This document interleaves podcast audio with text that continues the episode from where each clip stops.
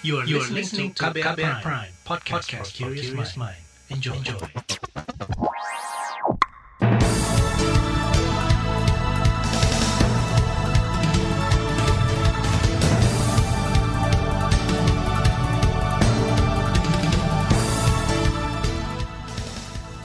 Selamat pagi saudara, senang sekali kami bisa menjumpai Anda kembali melalui program Buletin Pagi edisi Kamis 9 September 2021 bersama saya Ardi Rosyadi.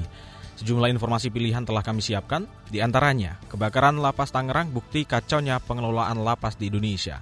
Pemerintah klaim varian Mu belum masuk ke Indonesia. Pandemi, 32 nelayan Aceh batal diadili kerajaan Thailand. Inilah Buletin Pagi selengkapnya. Terbaru di Buletin Pagi. Saudara Menteri Hukum dan HAM Menkumham Yasona Lauli mengatakan overkapasitas lembaga pemasyarakatan atau lapas menjadi masalah klasik yang sulit ditangani. Yasona menyebut pembangunan lapas baru membutuhkan biaya yang sangat besar, sedangkan redistribusi narapidana sudah kerap dilakukan. Hal ini disampaikan Yasona dalam menanggapi overkapasitas lapas kelas 1 Tangerang yang terbakar dan merenggut korban jiwa 41 orang. Tidak mungkin membangun lapas dengan kecepatan perkembangan pertumbuhan kejahatan narkotika. Karena membangun lapas bukan harga yang murah. Tidak seperti membangun sebuah rumah. Harus temboknya pada selnya ini. Satu lapas yang seribu sekitar seratusan lebih. Yang seribu. Nah itu yang pertama. Yang kedua kami menggeser redistribusi dari lapas padat ya, lapas yang kurang padat. Tapi itu pun sudah dilakukan berkali-kali redistribusi di beberapa tempat akhirnya padat. Menurut Yasona, saat ini lebih dari 50 persen kapasitas lapas dihuni narapidana kasus pembunuhan, terorisme, dan narkotika. Napi narkotika, kata dia, mewakili jumlah terbanyak dari 50 persen over kapasitas di seluruh lapas di Indonesia. Sebelumnya, kebakaran terjadi di lapas kelas 1 Tangerang yang menyebabkan 41 korban jiwa meninggal. Lapas tersebut diduga terbakar karena arus pendek atau korsleting listrik. Lapas yang terbakar juga mengalami kelebihan kapasitas 400 persen dengan total lebih dari 2.000 orang. Sementara itu, pemerintah mengusahakan segera membangun lembaga pemasyarakatan lapas baru guna mengatasi masalah kelebihan kapasitas. Menteri Koordinator Bidang Politik Hukum dan Keamanan Menko Polhukam Mahfud MD mengatakan dirinya tengah mendiskusikan hal tersebut dengan Menkumham Yasona Lauli. Menurutnya, sudah sejak lama situasi lapas di Indonesia sudah tidak kondusif. Hal ini ia dapatkan berdasarkan laporan dari Kemenkumham. Membangun, yaitu kami berencana segera membangun, merencanakan pembangunan lapas-lapas karena sudah overkapasitas. Ini sejak tahun 2004 itu dibicarakan terus antara pemerintah dan DPR tetapi selalu tidak jadi karena pertimbangan anggaran, pertimbangan ini itu. Tadi saya dengan Pak Menkumham ya segera akan lebih fokus ke sini dalam waktu dekat Mahfud mengatakan salah satu faktor kapasitas berlebih di lapas disebabkan karena separuh dari kapasitas lapas di Indonesia diisi oleh tahanan kasus narkotika. Mahfud berkata saat ini jumlah warga binaan di Indonesia mencapai lebih dari 200 ribu orang. Direktur Jenderal Pemasyarakatan Dirjen Pas Kemenkumham Reinhard Silitonga menyatakan bahwa standar operasional prosedur atau SOP keadaan darurat di seluruh lembaga pemasyarakatan sudah dilakukan sesuai aturan, termasuk di lapas Tangerang. Hal ini merupakan jawaban terkait masih dikuncinya sel tahanan saat kebakaran di lapas kelas 1 Tangerang yang menyebabkan puluhan narapidana meninggal. Ada protap yang disampaikan tadi Pak Menteri bahwa jam 7 kemudian keluar dilakukan pembinaan. Keluar semuanya, pembinaan-pembinaan, kemudian protap yang selama ini sudah bertahun-tahun ya jam 5 dilakukan uh, masuk kembali ke kamar kemudian lakukan penguncian. Seperti itu yang selama ini uh, ada di lembaga pemasyarakatan.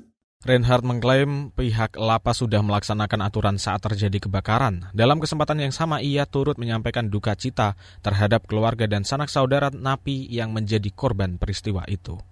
Anggota Komisi Hukum DPR RI Santoso menilai peristiwa kebakaran lapas Tangerang yang memakan korban sebanyak 41 orang napi merupakan bukti carut-marutnya manajemen lapas di Indonesia. Ia menyebut banyaknya masalah seperti contoh keamanan hingga masalah kelebihan kapasitas lapas mesti segera dibenahi di seluruh lapas Indonesia.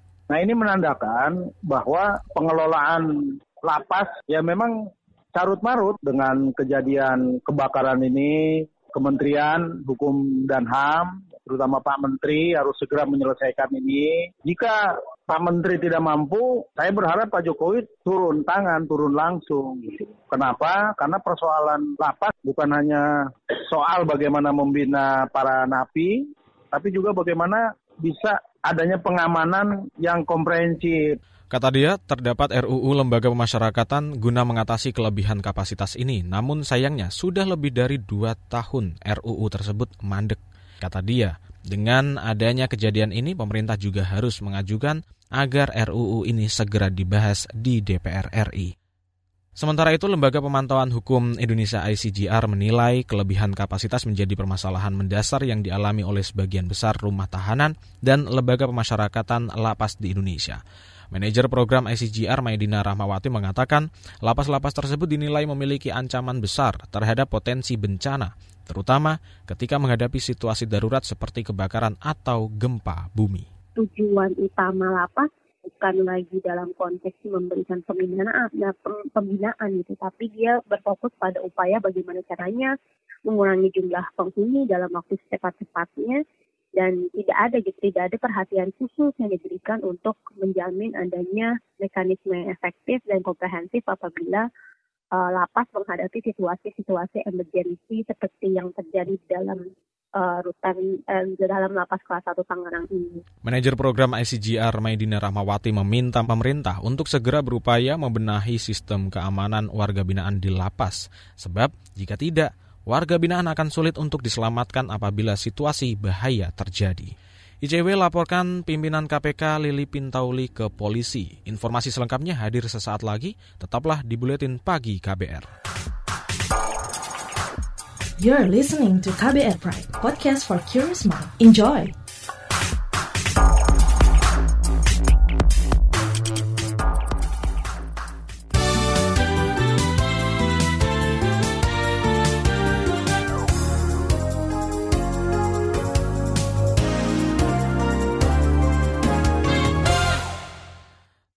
Informasi selanjutnya kami sampaikan Ketua Bidang Komunikasi Publik Satgas COVID-19 Heri Trianto mengingatkan agar masyarakat tidak bergembira berlebihan dan lengah menghadapi tren kasus COVID-19 nasional yang melandai. Apalagi menghadapi mutasi virus yang terus berkembang seperti varian Mu yang ditetapkan sebagai varian of interest oleh Organisasi Kesehatan Dunia WHO. Heri menyebut meski strain baru Miu belum ditemukan di Indonesia, namun masyarakat tetap harus waspada dan tidak kendor menjalankan protokol kesehatan. Kita tentu saja berharap varian baru itu adalah varian yang abortif, uh, seperti varian lambda dulu ya. Jadi mereka akhirnya eh, hilang uh, sendiri atau mengecil sendiri gitu. Nah ini yang harus kita benar-benar perhatikan. Makanya sebenarnya untuk antisipasi pemerintah sudah uh, meminta bahkan presiden sudah meminta menteri perhubungan untuk memastikan para pelaku perjalanan dari luar negeri itu benar-benar dilakukan screening secara lebih uh, ketat gitu ya Heri mengatakan Satgas akan terus melakukan penjelasan kepada masyarakat meski kasus sudah menurun secara signifikan namun perlu disadari pandemi belum sepenuhnya terkendali. Heri mengatakan masyarakat harus selalu dilibatkan secara aktif untuk melindungi diri mereka sendiri dengan melakukan protokol kesehatan yang ketat. Heri juga menyebut vaksinasi juga bisa menjadi penyebab euforia masyarakat. Ia mengingatkan bahwa sudah divaksinasi tidak berarti kebal terhadap virus COVID-19. Sebelumnya, Wakil Menteri Kesehatan Dante Saksono Harbuono mengatakan berdasarkan hasil pelacakan melalui metode whole genome sequence, sequencing dari 7.000 sampel seluruh Indonesia, varian Mu tidak ditemukan di Indonesia. Pendiri platform Lapor COVID-19 Ahmad Arif meminta pemerintah untuk konsisten mempercepat program vaksinasi, utamanya bagi kelompok masyarakat yang berhak mendapat dosis pertama dan kedua ketimbang berbagi ketimbang berbicara soal booster atau suntikan ketiga. Menurutnya, vaksinasi pada masyarakat lanjut usia atau lansia sebagai kelompok berisiko hingga masyarakat pedesaan yang terpencil perlu diprioritaskan. Jadi vaksin itu harus didasarkan pada prinsip keadilan. Dan keadilan itu kan kita juga harus kenapa misalnya lansia itu harus prioritas gitu Karena lansia memiliki ketidakberimbangan kalau dia terpapar oleh COVID gitu, sehingga harus dia duluan karena dia kelompok yang beresiko. Juga kenapa sih eh, masyarakat masyarakat pedalaman misalnya, masyarakat desa dan seterusnya ini sekarang yang harus ini. Jangan dulu di booster misalnya. Dan itu aturan udah jelas sebenarnya. Arif mengatakan booster vaksin ketiga aturannya jelas hanya untuk tenaga kesehatan karena dianggap tingkat paparan risikonya tinggi. Ia mendesak pemerintah menegakkan aturan dan prinsip vaksin bagi kelompok yang berhak. Lebih lanjut, Arif menambahkan bahwa prioritas vaksinasi harus tepat di lapangan sehingga capaian vaksinasi bisa diakselerasi di saat masih redahnya jumlah suntikan dosis pertama maupun kedua. Kita ke informasi lainnya, Lembaga Pemantau Korupsi ICW melaporkan pimpinan KPK Lili Pintauli Siregar ke Direktorat Tindak Pidana Umum Baris Krim Polri hari Rabu 8 September 2021. Laporan ini berkaitan dengan komunikasi Lili dengan pihak yang sedang menjalani perkara di KPK, M. Syahrial, beberapa waktu lalu. Landasan laporan ICW merujuk pada putusan Dewan Pengawas KPK yang menjelaskan secara gamblang komunikasi antara Lili dan Syahrial. ICW beranggapan tindakan Lili diduga keras melanggar Undang-Undang KPK tentang larangan bagi pimpinan KPK mengadakan hubungan langsung maupun tidak langsung dengan pihak yang sedang menjalani perkara di KPK dengan ancaman pidana maksimal 5 tahun penjara. ICW berharap Kapolri memerintahkan jajarannya untuk bekerja profesional dan independen dalam mengusut dugaan pelanggaran yang dilakukan oleh Lili. Jika kemudian ditemukan bukti pemulangan bukti pemulaan yang cukup, maka ICW meminta agar kepolisian segera menetapkan Lili Pintauli Siregar sebagai tersangka. Beralih ke kabar ekonomi, Menteri Perindustrian Agus Gumiwang Kartasasmita mengakui bahwa ke depan kementeriannya mempunyai target yang cukup berat sebagai penopang ekonomi Indonesia. Dirinya menyebut saat ini kontribusi industri manufaktur mencapai 18 persen dari total produk domestik bruto atau PDB. Ia menargetkan agar ke depan kontribusinya bisa semakin besar lagi. Kami menargetkan pimpinan uh, by the end of uh, 2024-2025 ini kami menargetkan bahwa kontribusi dari industri manufaktur terhadap PDB itu sudah pada titik 20 persen ya, dan juga tentu uh, sampai tahun 2025 kami uh, juga harus membuat satu program untuk mencapai uh, uh, kontribusi PDB di atas 20 persen. Ia juga mendorong agar tahun ini industri manufaktur bisa tumbuh 4,5 hingga 5 persen. Sementara untuk tahun 2022, pertumbuhan industri manufaktur ditargetkan minimal di kisaran 5 hingga 5,5 persen. Kata dia, hal ini supaya bisa mencapai target pemerintah meningkatkan kontribusi industri manufaktur, kontribusinya terhadap perekonomian nasional.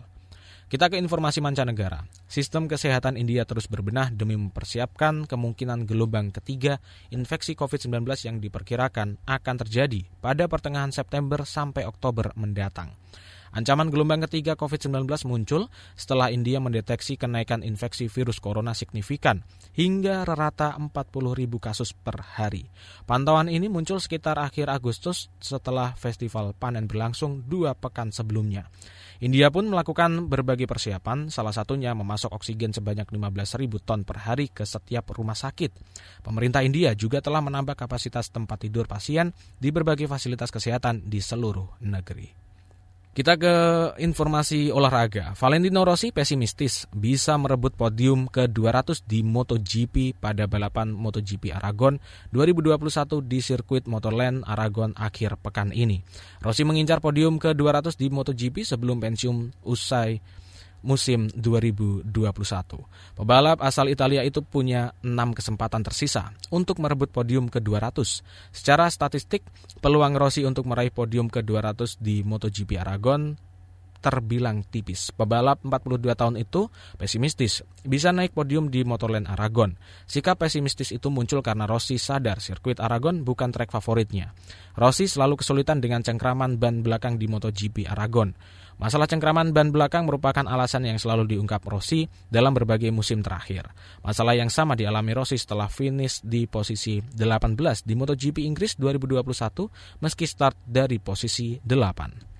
Laporan khas KBR berjudul Benarkah varian virus COVID Miu disebut kebal vaksin akan hadir sesaat lagi. Tetaplah di Buletin Pagi KBR. You're listening to KBR Pride, podcast for curious mind. Enjoy!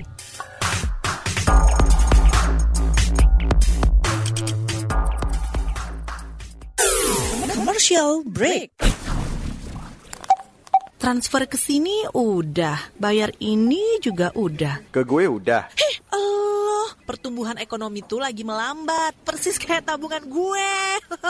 Betul banget. Harus matang ngelola keuangan. Pengennya tuh investasi sesuatu gitu ya.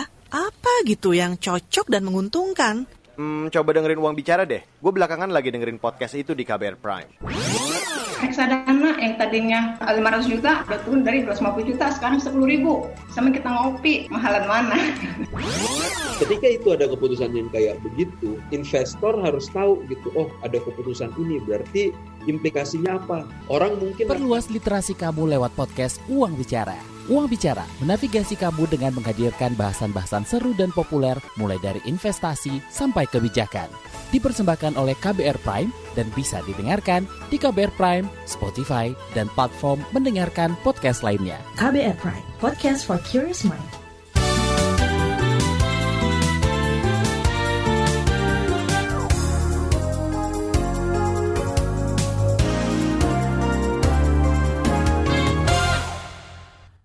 Terima kasih Anda masih bersama kami di Buletin Pagi KBR. Saudara, Organisasi Kesehatan Dunia WHO menetapkan strain virus corona baru yaitu Mu sebagai varian of interest. Varian Mu pertama kali terdeteksi di Kolombia dan telah menyebar ke 39 negara. Mu dikabarkan lebih menular dibandingkan varian virus corona pertama di Wuhan, China dan menurunkan efikasi vaksin COVID-19. Lantas, perlukah penanganan khusus pemerintah mengantisipasi dominasi penularan COVID-19 varian Mu ke depan? Berikut laporan khas KBR disusun jurnalis Mutia Kusuma Wardani dibacakan Fitri Anggreni.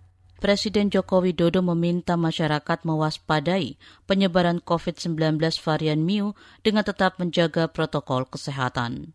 Jokowi juga menginstruksikan jajarannya mewaspadai penyebaran varian Mu ini, salah satunya dengan merumuskan upaya pencegahan agar virus yang disebut lebih menular dibandingkan pendahulunya tidak menyebar luas di tanah air. Saya juga ingin perhatian kita semuanya yang berkaitan dengan perhubungan, mungkin Pak Menteri Perhubungan, yang berkaitan dengan varian baru, varian Mu. Ini betul-betul agar di, kita lebih waspada dan detail, jangan sampai ini merusak capaian yang sudah kita lakukan. Ya. Menanggapi instruksi Presiden itu, Menteri Perhubungan Budi Karya Sumadi segera melakukan pengendalian transportasi di simpul-simpul transportasi, terutama yang melayani rute-rute internasional seperti di bandara dan pelabuhan. Dalam keterangan tertulisnya, Budi mengatakan Kemenhub akan menggandeng seluruh pemangku kepentingan terkait pencegahan, di antaranya Kementerian Luar Negeri, Ditjen Imigrasi, TNI Polri, dan epidemiolog, serta mencari informasi pengalaman negara lain mengendalikan varian Mu. Meski strain COVID-19 Mu ini sudah menyebar ke hampir 40-an negara, Kementerian Kesehatan menyebut varian baru itu belum masuk ke ASEAN termasuk Indonesia. Wakil Menteri Kesehatan Dante Saksono Harbuwono juga tetap meminta masyarakat waspada terhadap kemungkinan gelombang ketiga COVID-19. Menurutnya, semakin banyak kasus COVID-19 berkembang, maka pandemi akan semakin lama dan virus-virus pun bermutasi. Varian mu ini terjadi di Kolombia, tetapi kelihatannya berdasarkan yang concern pada varian mu ini adalah bahwa varian mu ini secara laboratorium, secara laboratorium itu mempunyai resistensi terhadap uh, kondisi vaksin. Karena itu perlu diperlukan, uh, tapi dalam konteks laboratorium, tidak dalam konteks epidemiologis. Tetapi penyebarannya tidak sehebat penularan dari varian Delta. Oh, di beberapa tempat di sekitar kita varian Mu ini belum terdapat. Kita sudah melakukan genome sequencing terhadap 7 ribuan orang di seluruh Indonesia dan belum terdeteksi varian Mu. Mudah-mudahan varian Mu ini akan abortif seperti juga varian Lambda beberapa waktu yang lalu di Peru. Senada dengan Wamenkes, Lembaga Biologi Molekuler LBM Ekman mencatat, varian Mu ini diklasifikasikan sebagai varian of interest yang dicurigai mempunyai salah satu atau lebih dari sifat kelompok dari virus yang memerlukan penanganan serius seperti lebih cepat menular, lolos diagnostik PCR, mempunyai gejala klinis berbeda, dan respon antibodi yang menurun pasca vaksinasi. Meski begitu, Kepala LBM Ekman, Amin Subandrio menyebut belum ada kegentingan menyuntik vaksin booster kepada masyarakat umum meski ada varian Mu efikasi vaksin itu masih semuanya di atas 50 persen. Nah, pedomannya WHO selama efikasi di atas 50 persen itu masih bisa dipergunakan. Termasuk saat ini untuk eh, varian of interest maupun varian of concern. Ya, jadi belum ada eh, arahan bahwa vaksin itu harus disesuaikan untuk varian-varian baru. Karena kita belum tahu dalam eh, bulan-bulan ke depan varian yang mana yang akan menjadi dominan. Kepala LBM Ekman menambahkan adanya varian baru Mu ini kunci penanganan COVID-19 masih memerlukan kepatuhan masyarakat menjaga protokol kesehatan COVID-19 dan vaksinasi COVID-19. Prosedur bagi pelaku perjalanan dari luar negeri dengan karantina mandiri pun harus tetap diberlakukan. Demikian laporan khas KBR yang disusun Mutia Kusuma Wardani. Saya Fitri Anggreni. Informasi dari berbagai daerah akan hadir usai jeda. Tetaplah bersama kami dalam Buletin Pagi KBR. You're listening to KBR Pride, podcast for curious mind. Enjoy!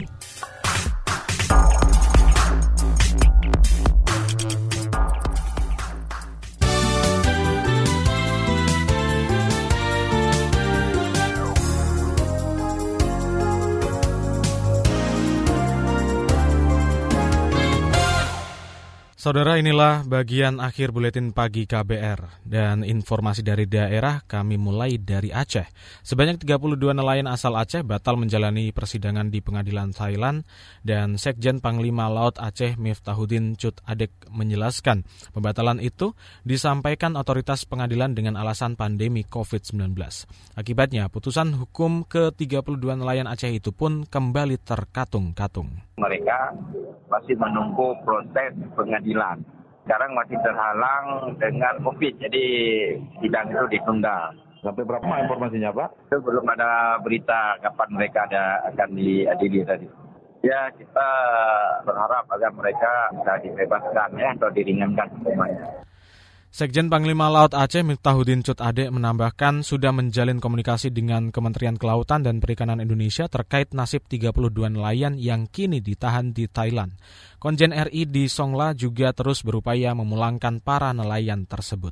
Diharapkan para nelayan itu memperoleh amnesti atau pengampunan dengan memanfaatkan momentum Hari Besar Thailand seperti Hari Raja, Hari Lahir Raja atau Kebangsaan dan hari-hari besar lain. Sebelumnya, kapal motor Rizky Laut asal ID Aceh Timur ditangkap Angkatan Laut Thailand pada April lalu. Kapal motor itu diduga memasuki perairan Laut Thailand secara ilegal. Dari Aceh kita ke Jawa Tengah, pemerintah kota Solo terus menggenjot vaksinasi untuk warganya. Wali kota Solo Gibran Raka Buming Raka mengatakan vaksinasi warga Solo sudah mencapai lebih dari 90 persen. Solo sudah sudah di atas 90 persen, jadi kita percepat untuk kota-kota sekitar. Bisa bulan ini bulan ini bisa malah lebih dari 100 persen karena apa? Uh, yang belum divaksin anak-anak 12 tahun ke atas dan ini masih berjalan lalu ibu hamil masih ada beberapa lansia masih ada beberapa ADM hipertensi udah itu aja PR lebih lanjut lagi Gibran berharap masyarakat tetap menerapkan protokol kesehatan meski sudah mendapat vaksinasi vaksin Ibu Gibran sebagai langkah antisipasi dalam mengurangi dampak paparan COVID-19. Vaksinasi di Solo saat ini sudah menyasar ke pelajar usia 12 hingga 18 tahun. Ada 70 ribu pelajar di Solo menjadi sasaran vaksinasi tersebut. Mereka terdiri dari pelajar SMP sederajat dan SMA sederajat baik sekolah negeri atau swasta. Informasi dari Solo menutup jumpa kita di Buletin Pagi hari ini. Pantau juga informasi terbaru melalui kabar baru, situs kbr.id, Twitter kami di akun @beritaKBR serta podcast di alamat kbrprime.id. Akhirnya saya Ardi Rusyadi bersama tim yang bertugas undur diri. Salam.